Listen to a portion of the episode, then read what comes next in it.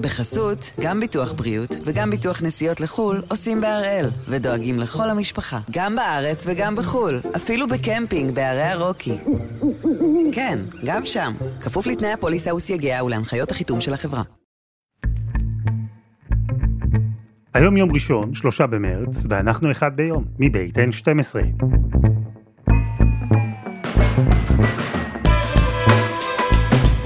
אני אלעד שמחיוף ואנחנו כאן כדי להבין טוב יותר מה קורה סביבנו, סיפור אחד ביום, בכל יום.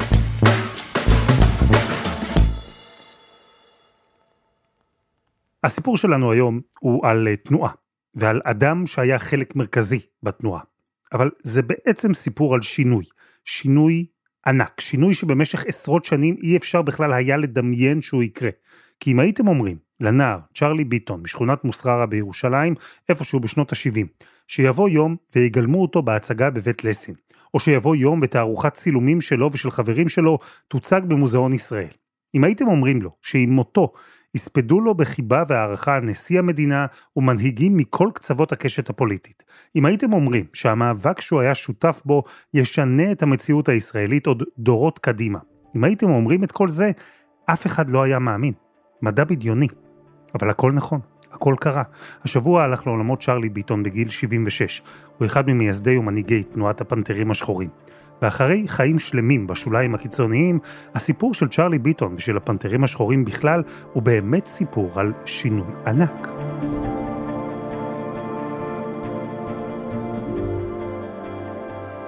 אז הפעם אנחנו עם פרופסור סמי שלום שטרית, משורר וחוקר חברה ותרבות, ראש בית הספר לאומנויות הקול והמסך במכללת ספיר, וגם יוצר הסרט הפנתרים השחורים מדברים ומחבר הספר המאבק המזרחי בישראל. איתו נדבר על השינוי שיצרו הפנתרים השחורים, שינוי שמורגש בעצם עד היום. שלום סמי. אהלן. בואו נתחיל באקלים, באווירה שבה התארגנו להם הפנתרים השחורים, ירושלים של שנות ה-70. בישראל יש איזה, נקרא לזה חגיגה אשכנזית, העולים מארצות ערב והאסלאם, לא כל כך בתוך החגיגה הזאת, די זנוחים, כלומר, בכל זאת אנשים שיושבו בעשור וחצי או שני עשורים קודם בספר, בגבולות, באזורים אה, שאף אחד אחר לא רצה ללכת, נקרא לזה, שפכו אותם ממש אה, מהמשאיות, ו... ודי נשכחו. כלומר, תנאי החיים, בטח אה, מערכת החינוך במקומות האלה, הייתה על הפנים מכל הבחינות, אפשר להגיד אפילו כמעט לא היו לימודים תיכוניים של ממש, בטח לא עיוניים. הייתה נשירה גדולה מאוד. אם ניקח את מוסררה, מעל כמעט 60 אחוז מילדים בני 14 עד 17 היו ברחובות, כלומר מחוץ לכל מסגרת. אז ניקח את מוסררה ובדיוק את אותם חבר'ה צעירים שחיו שם בתחילת שנות ה-70. דור שני לעולים מארצות ערב, במקרה שלנו, צ'רלי ביטון, סעדיה מרציאנו, ראובן אברג'ל והיו גם אחרים, שחוו עוני שלתחושתם לא היה גזירת גורל, אלא גזירת השלטון. השלטון של האליטה האשכנזית, שלתפיסתם הפלה וקיפח אותם ורבים רבים אחרים כמותם. זה חבר'ה שהיו ילדים קטנים כשכל העסק, המכבש הזה של, של העלייה עובר עליהם, על המשפחות שלהם. הם כבר אה, אה, דור שבוא נגיד ככה, לא דופק חשבון. כלומר, הדור הקודם היה כבול בנאמנות למפא"י, שמספקת עבודה, מספקת אה, כל מה שיש, והמעט שיש, הייתה איזושהי נאמנות לצורך הישרדות, עוד של הדור של ההורים שלהם. זו הייתה תקופה אה, ששיאה היה מלחמת ששת הימים. כלומר, מלחמת ששת הימים הביאה הרבה צמיחה, הרבה פריחה כלכלית, זה לא נגע באנשים האלה. כל פעם שיש איזה פיק כלכלי, זה מדלג עליהם. אז באווירה הזו הצעירים של מוסררה ישבו ודיברו ביניהם, שיתפו את התסכול, את התחושות הקשות, שיתפו את הרצון שלהם לעשות משהו, כדי למחות, כדי לבעוט, כדי לשנות את המצב. הם דיברו גם עם אחרים שבאו מאותו מקום, אבל למטרות אחרות. ארגון מצפן לדוגמה, ארגון שמאל רדיקלי, שגם מאוד רצה לשנות, אבל במציאות של אחרי ששת הימים, הוא התמקד דווקא בנושאים מדיניים. הם יושבים עם החבר'ה האלה וסופגים ושומעים. רוקנרול, קצת חשיש, קצת בירות וכן הלאה, ודיבורים על פוליטיקה ועל העולם. צריך לזכור, סוף שנות ה-60 זה ככה לקראת הסוף של המאבק של השחורים בארצות הברית. הם שומעים על הדברים האלה, הם שומעים מה זה מדכאים ומדוכאים בעולם, הם מתחברים לתיאוריות האלה של עולם אה, ראשון, עולם שלישי, והם אומרים, וואלה, מתאים לנו, כלומר, כשהם שמעו את השם הפנתרים השחורים, We use the uh, Black Panther as our symbol because of the nature of a panther. So the concept is this, basically. The whole black nation has to be put together as a black army. And we're going to walk on this nation. We're going to walk on this racist power structure. And we're going to say to the whole damn government, stick them up, motherfucker. This is a hold up. We come for what's ours. כן, האמת היא שלא הייתה לפנתרים השחורים אפשרות ללמוד מתנועות חברתיות אחרות בישראל, כי זה לא ממש היה קיים. היו מאבקים, היו מחאות, אבל ישראל של עד שנות ה-70 לא ממש עסקה בעניינים חברתיים. את ההשראה קיבלו הפנתרים של ישראל בעיקר מחו"ל, וגם השם שלהם, הפנתרים השחורים, גם הוא הגיע מתנועה רדיקלית שהוקמה בסיקסטיז בארצות הברית לטובת מאבק השחורים שם. לפעמים בחירת שם זה מבריק ביותר. כי הם זורקים אותך ברפרנס ואסוציאציות למה שאנחנו מכירים, וזה מקפל בתוכו גם כן איום, כלומר זה מפחיד. הם מסמנים לראשונה את המזרחים, הם מכניסים את המזרחים למסגרת הזו של שחורות, נגריטוד, כלומר בעצם אה, אה, לא מדברים ככה לפני כן. פתאום המילה הזו, אה, שחורים, היא בוטה, היא בפנים, אז כבר היה שם, היה קשר עם ארגונים אחרים, הייתה מטרה משותפת ובעיקר היה הרבה כעס. ואת כל זה, הפנתרים השחורים רתמו לטובת הפגנה שתוכננה לשלושה במרץ 1971 מול עיריית ירושלים. לקראתה הם תלו בעיר שלטים שזיקקו את הדרישות שלהם בהרבה מילים אמנם, אבל בעצם בעיקר במילה אחת. הכותרת שלו הייתה די. די מזה שאין עבודה, די מלישון עשרה בחדר, די מלהביט על השיכונים שנבנים בשביל העולים, אז הגיעו עולים מברית המועצות, והם ראו את המנופים שבונים להם שכונה, די לאכול כלא ומכות כל שני וחמישי, די מהבטחות הממשלה שלא מתקיימות, די לנו מקיפוח, די לנו מאפליה, כמה זמן ישימו לנו אותה ונשתוק. ישימו לנו אותה. לבד לא נעשה כלום, יחד נצליח. מפגינים על זכותנו להיות כמו כל האזרחים במדינה הזאת. הם ביקשו אישור מהמשטרה לערוך את ההפגנה הזו, פנו בשמותיהם עם הפרטים שלהם, המארגנים, שמה לעשות, אולי יזמו ותכננו את ההפגנה, אבל לא זכו להשתתף בה. כולם נעצרו בלילה שלפני. זה לא ישראל של היום. הם הגישו בקשה ל... לרישיון להפגנה, באו בלילה, והוציאו את כולם מהמיטות ופיזרו אותם בבתי מעצר שונים, ואז הם הבינו שיש להם קייס טוב, כלומר שזה עובד, כי מגיבים, הם עוד לא הפגינו אפילו. ואז בהפגנה הזו הם במעצר, ראובן אברג'ל לא, לא נעצר, והוא ניהל את ההפגנה והוא דיבר. מגיעים הרבה בוהמה מתל אביב, עמוס קנן וכל מיני קניוק וכל מיני חבר'ה שמגיעים מתל אביב, הפגנה מדהימה עד שטדי קולק יוצא מהחלון ואומר להם, תרדו מהדשא, פרחחים, אה, במילים האלה ממש. המעצרים של מארגני הפגנת הפנתרים השחורים עוד לפני שההפגנה בכלל יצאה לדרך, השיגו אפקט הפוך מזה שהמשטרה קיוותה. הם לא דיכאו את המחאה, אלא העניקו לה רוח גבית אדירה, תשומת לב, עניין, הירתמות של קהלים בכל הארץ, ובעיקר תחושה שהם הצליחו לגעת במשהו שהמשטר ממש לא רוצה שיתחילו לחפור בו. ומתחילים להזמין אותם בכל חור במדינה הזו, מבאר שבע ועד אה, אה, קריית שמונה, אנשים מבית שאן, איפה אנשים מתחברים ומבקשים לפגוש אותם והם מתחילים פשוט לנסוע ולפגוש אנשים.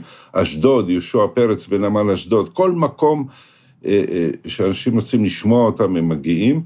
אה, ממש מין טור כזה בכל הארץ ומחממים מאוד את האווירה.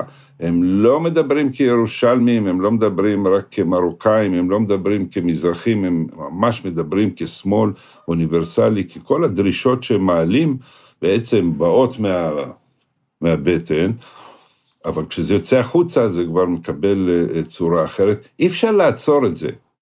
בשלב הזה כבר אי אפשר היה להתעלם או לבטל את הפנתרים השחורים כאיזו תנועה שולית, וכן, אמרו עליהם שהם עבריינים, שהם פועלים בשליחות של גורמים זרים, אמרו עליהם כל מיני דברים, אבל התמיכה בהם גברה עד שמדרישה אחת ספציפית מאוד שלהם כבר פשוט אי אפשר היה להתחמק, וזו הדרישה לפגוש את ראש הממשלה, את גולדה.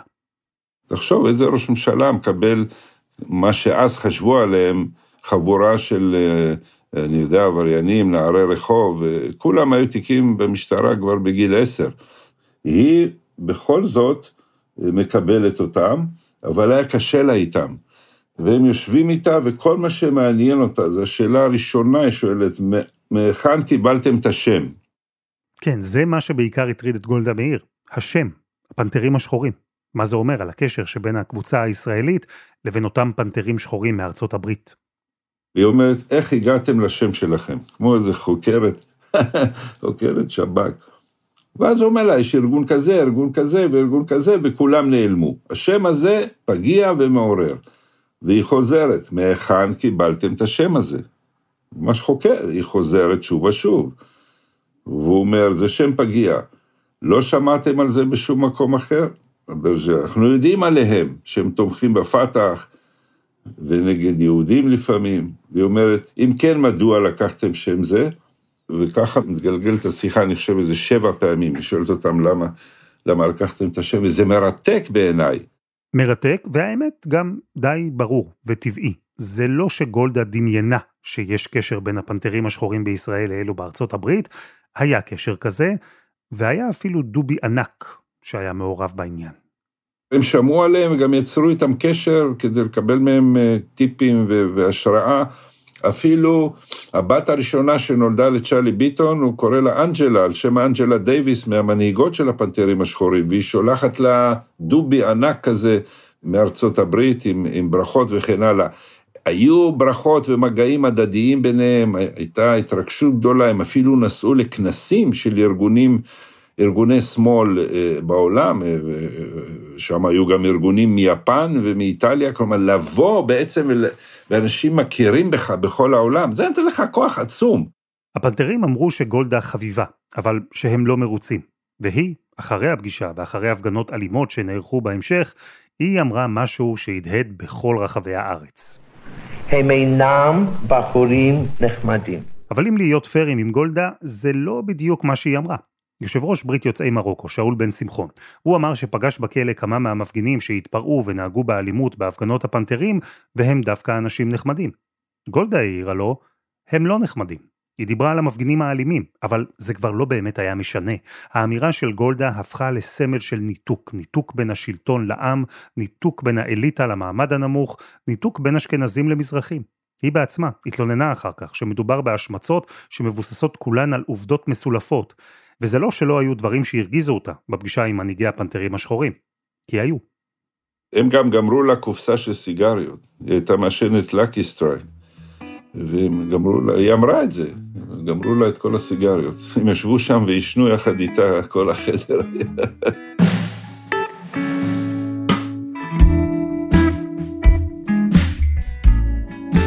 חסות אחת, וממש מיד חוזרים.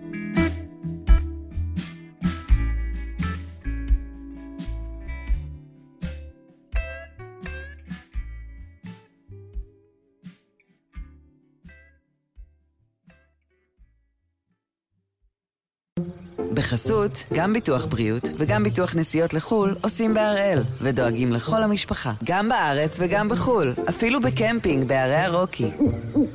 כן, גם שם, כפוף לתנאי הפוליסה וסייגיה ולהנחיות החיתום של החברה.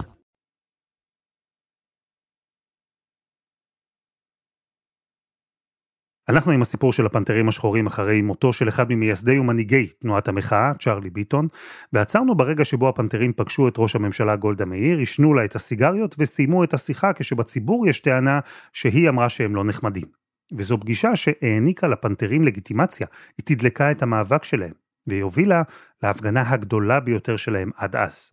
הפגנה שקיבלה את הכינוי ליל הפנתרים, אה, בערך כשבעת אלפים מפגינים. אה, בשעת השיא במרכז העיר. המשטרה מאוד נחושה לשבור אותם, אבל היא נתקלת בהתקפת נגד, כלומר הם הולכים מכות. כלומר, היו איזה 100 שוטרים פצועים. אה, מול, ה, מול הפרשי, אה, פרשי המשטרה וכן הלאה. ואז מכריזים על הפגנה לא חוקית, מפקד המשטרה, ומבקש להתפזר, וכמובן אה, מתחיל ההתנגשות, התנגשות קשה מאוד. והתחילו מכות, הגיעו הרבה פנתרים שחורים מתל אביב, באר שבע, מכל מקום, כלומר היו שם המון, גם חבר'ה של שמאל היו שם, זו הייתה הפגנה, אם הייתי אומר כחוקר מחאה, לתפארת, כלומר, כל מה שאתה רוצה להשיג כמנהיג תנועה כזאת, השגת. כלומר, השגת חשיפה מטורפת, מכות רצח, מעצרים בלי סוף, וקריאה מדינת משטרה, מדינת משטרה. אני חושב שלפני כן לא שמענו את זה, ומעצרים רבים וכן הלאה. האלימות הזו גרמה לזעזוע, אבל גם הובילה לשינוי. מבחינת המשטרה, מבחינת המדינה, יש פה טרור.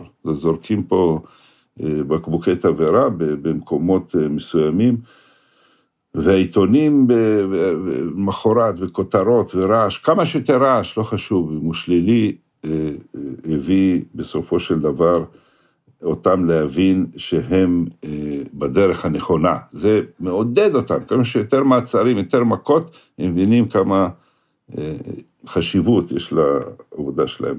הם מבינים שהזעקה שלהם נגעה בעצב מאוד רגיש. עכשיו, הממשלה מצידה מבינה שאי אפשר יותר להסתיר את הדבר הזה. כלומר, גולדה מבינה, תקציב המדינה 1972 מקבל שם חיבה, נקרא תקציב הפנתרים.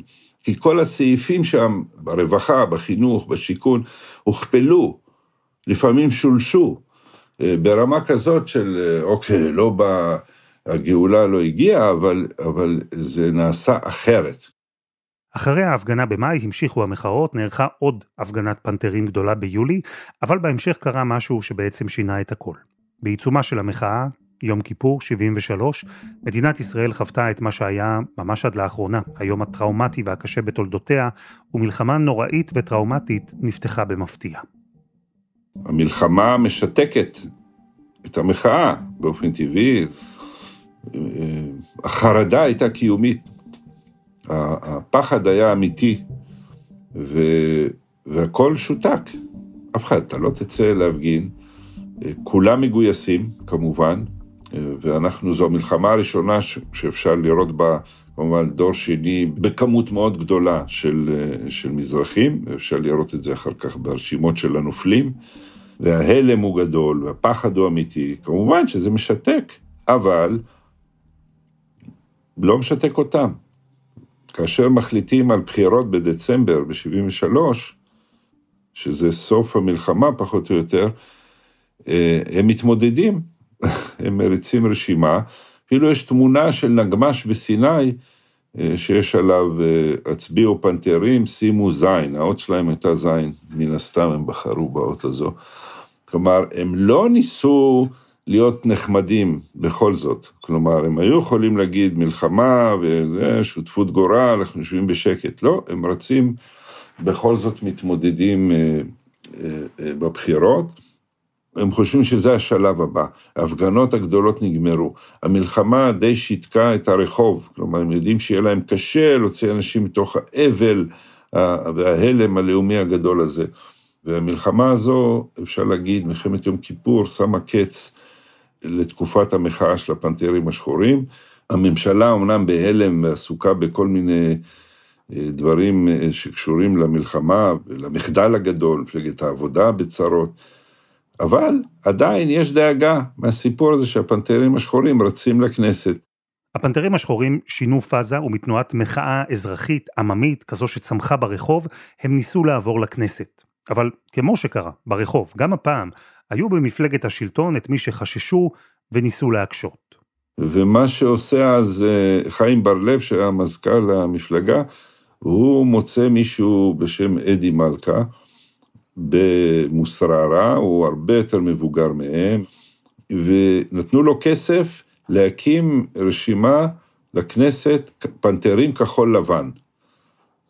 זה פשוט מדהים, הם אומרים, ככה הם מספרים, קמים בוקר אחד ורואים כל לוחות המודעות, פנתרים כחול לבן, פנתרים כחול לבן, והם התחילו להתנפל על כל הפוסטרים האלה בכל מקום, בכל הארץ, ולתלוש אותם, כי הם הבינו שמישהו פה כמובן מנסה למשוך קולות מתוכם. והם צדקו, אחוז החסימה אז היה אחוז, לכן קראו לו אחוז.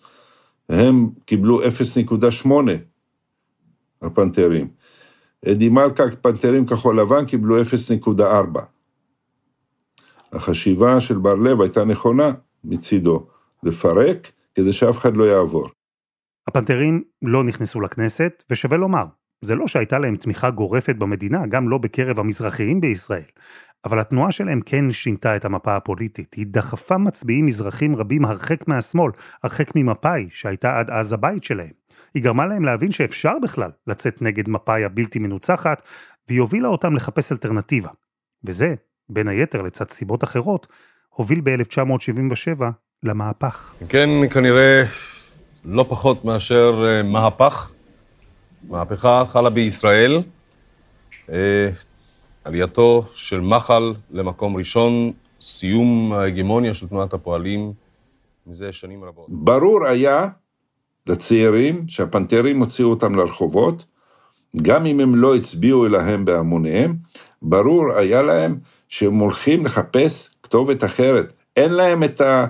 את הנאמנויות והמחויבויות של ההורים שלהם כדי להישרד, אתה צריך את הפנקס האדום, להיות חבר מפא"י ולהוריד את הראש ולשמוע פרופיל נמוך ולא לדבר ולא להתלונן. ול... זו הייתה המציאות, להם אין את זה. ברור להם שהאנשים האלה הם חארות, ואנחנו בחיים לא נצביע להם, וזה ממש לא חשוב למי נצביע. אני לא מדבר על הפנתרים, מדבר על הצעירים של הדור השני. וזה מביא לעוד 14 מנדטים ב-77 שאנחנו יודעים לזהות אותם שהם, אה, אה, שהם צעירים מזרחים, 14 מנדטים תוספת לליכוד, כמובן, וככה ליכוד מנצח, אבל יש עוד כמה גורמים ויש עוד כמה דברים. כלומר, מה זה הליכוד? אנשים טועים שאנשים רצו להצביע לבגין. לא, זה היה מחנה דוד לוי. זה, זה בעצם דוד לוי הוא כותף הפירות הגדול ביותר של מחאת הפנתרים השחורים. הם מנענעים את העץ והוא מגיע וכותב את הפירות. למה? הוא מכריז, הוא חכם, אומר, אני מזדהה עם כל הדרישות של הפנתרים השחורים, אני מזדהה עם התביעות שלהם, אני לא מזדהה עם דרכם. הוא אומר, דרכנו היא להגיע לכנסת, להגיע לשלטון ולשנות דברים. הוא חוזר על זה, ואנשים מצביעים לליכוד, בעצם מצביעים לא, בהמוניהם. הפנתרים השחורים אבל היו ונשארו שמאל, חלקם ממש שמאל רדיקלי, ואחרי סכסוכים והתפצלויות ביניהם, חלקם גם הגיעו לכנסת, בבתים פוליטיים אחרים, כמו צ'רלי ביטון. צ'רלי ביטון, הוא הולך, איפה שהוא מזהה שמאל, איפה שהוא מזהה שפה, וזה ממש קומוניזם, זה אפילו לא, לא סוציאליזם. אה, הוא מצטרף כסיעת הפנתרים השחורים בתוך רקח, שזה חדש אה, של היום, ו-15 שנה הוא נשאר שם. היה קטע מדהים שאנחנו רואים צ'רלי ביטון וסעדיה מרצנו, שני הילדים האלה ממוסררה, מסתובבים בכנסת כחברי כנסת. היה קטע בין, של, של איזה שנה שהם ביחד בכנסת, וזה היה מטורף לחלוטין. כלומר, גם היום קשה לדמיין אה, אה, מצב כזה, ושניהם בשמאל ושניהם באופוזיציה. מהבחינה הזאת, וזה, מבחינתם זה הבית, שמאל זה תמיד היה הבית. צ'רלי ביטון המשיך בכנסת את אותו קו, דיבר על קיפוח ועל אפליה, על שכונות עוני, גם מיצב את עצמו בצד השמאלי קיצוני של המפה הפוליטית בישראל. הוא היה בין הראשונים למשל לפגוש את ערפאת, הוא ארגן מפגשים של צעירים מזרחים עם אנשי אש"ף באירופה. 15 שנה. הוא היה בכנסת, בשוליים, באופוזיציה, אבל ההשפעה של הפנתרים השחורים כבר הייתה גדולה ממנו, ובעצם מכל חבריה האחרים. התנועה שינתה את הפוליטיקה הישראלית, שבה היו עוד אנשים שהבינו פתאום את הפוטנציאל ואת התסכול שנמצא בתוך האוכלוסייה מעדות המזרח. גם ש"ס אחר כך לוקחת את השפה הזו, כלומר, אני עברתי על זה במחקר שלי, ממש משתמשים בלקסיקון, לא באמת מתכוונים לשום דבר, אבל משתמשים בלקסיקון, בשפה הזו של אה, דופקים אותנו, מפלים אותנו, הם הוסיפו את העניין של נישלו אותנו מהמסורת, מה, מהדת, אה, מתרבות אבותינו וכן הלאה, הם הוסיפו כמובן את זה, וזה ניצח כי הם הלכו לבתי כנסת, אבל האפקטים האלה אנחנו רואים, הם אומרים בעצמם, הם אומרים, כלומר, הרבה יותר מאוחר, גם בסרט שעשיתי, הם אומרים, אנחנו שכבנו על הגדר בשביל שמישהו יבוא ויעבור הלאה ויעשה את זה. וזו בעצם החשיבות של הפנתרים השחורים, גם היום. אולי לא מה שהם עשו, הרי השד העדתי היה קיים גם אחריהם, וטענות לקיפוח ואפליה נשמעות עד היום. אבל דווקא השינוי שהביאו אחריהם, העובדה שהם סללו דרך לתנועות מחאה אזרחיות בישראל, לשיח אזרחי בישראל, הם העלו לסדר היום נושאים שעד אז בישראל פשוט לא דיברו עליהם. כשהולכים אחורה ומחפשים מאיפה זה התחיל, אין שום ספק שבאופן משמעותי ביותר זה היה בימי הפנתרים. הם גם יצרו מודל לפוליטיקה חברתית חוץ פרלמנטרית, גם אם הם לא התכוונו. ויש הדדיות מסוימת, כי עם הזמן גם היחס לפנתרים השתנה. גם בהיבט הזה חל שינוי בחברה הישראלית. הם התקבלו. בתוך הממסד, בקונסנזוס, התייחסו אליהם כמנטורים, כחלק מההיסטוריה הישראלית, וגם להם בעצמם, התפקיד הזה לא תמיד היה ממש נוח. כשעשיתי עליהם את הסרט, הם היו עדיין צעירים וחזקים, ולפני, הייתי אומר, עשרים ומשהו שנה, 25 שנה כמעט. והם אמרו, אנחנו עדיין פה, כאילו, כולם מדברים עלינו, באמת היו עדיין שם, אף אחד לא נפטר, לא סעדיה ולא כוכבי. עכשיו הם טריו שיושב שם איפשהו, ואנחנו עדיין פה, אנחנו רוצים עדיין לעשות. אמרתי להם, אני ממש מצטער לבשר לכם שאתם הייתם הדלק של כל הקטר הזה, ודלק, מטבעו הוא נשרף. פרופסור סמי שלום שטרית, תודה. תודה רבה. וזה היה אחד ביום של N12. שנייה לפני שנסיים, רק נאמר שהיום זה היום האחרון להצביע עבורנו בתחרות פודקאסט השנה של אתר גיק טיים. הלינק להצבעה נמצא בקבוצת הפייסבוק שלנו, אחד ביום, הפודקאסט היומי. תודה גדולה לכל המצביעים. העורך שלנו הוא רום אטיק, תחקיר והפקה שירה הראל, דני נודלמן ועדי חצרוני, על הסאונד מור הרטוב, יאיר בשן יצר את מוזיקת הפתיחה שלנו, אני אלעד שמחיוף, אנחנו נהיה כאן גם מחר.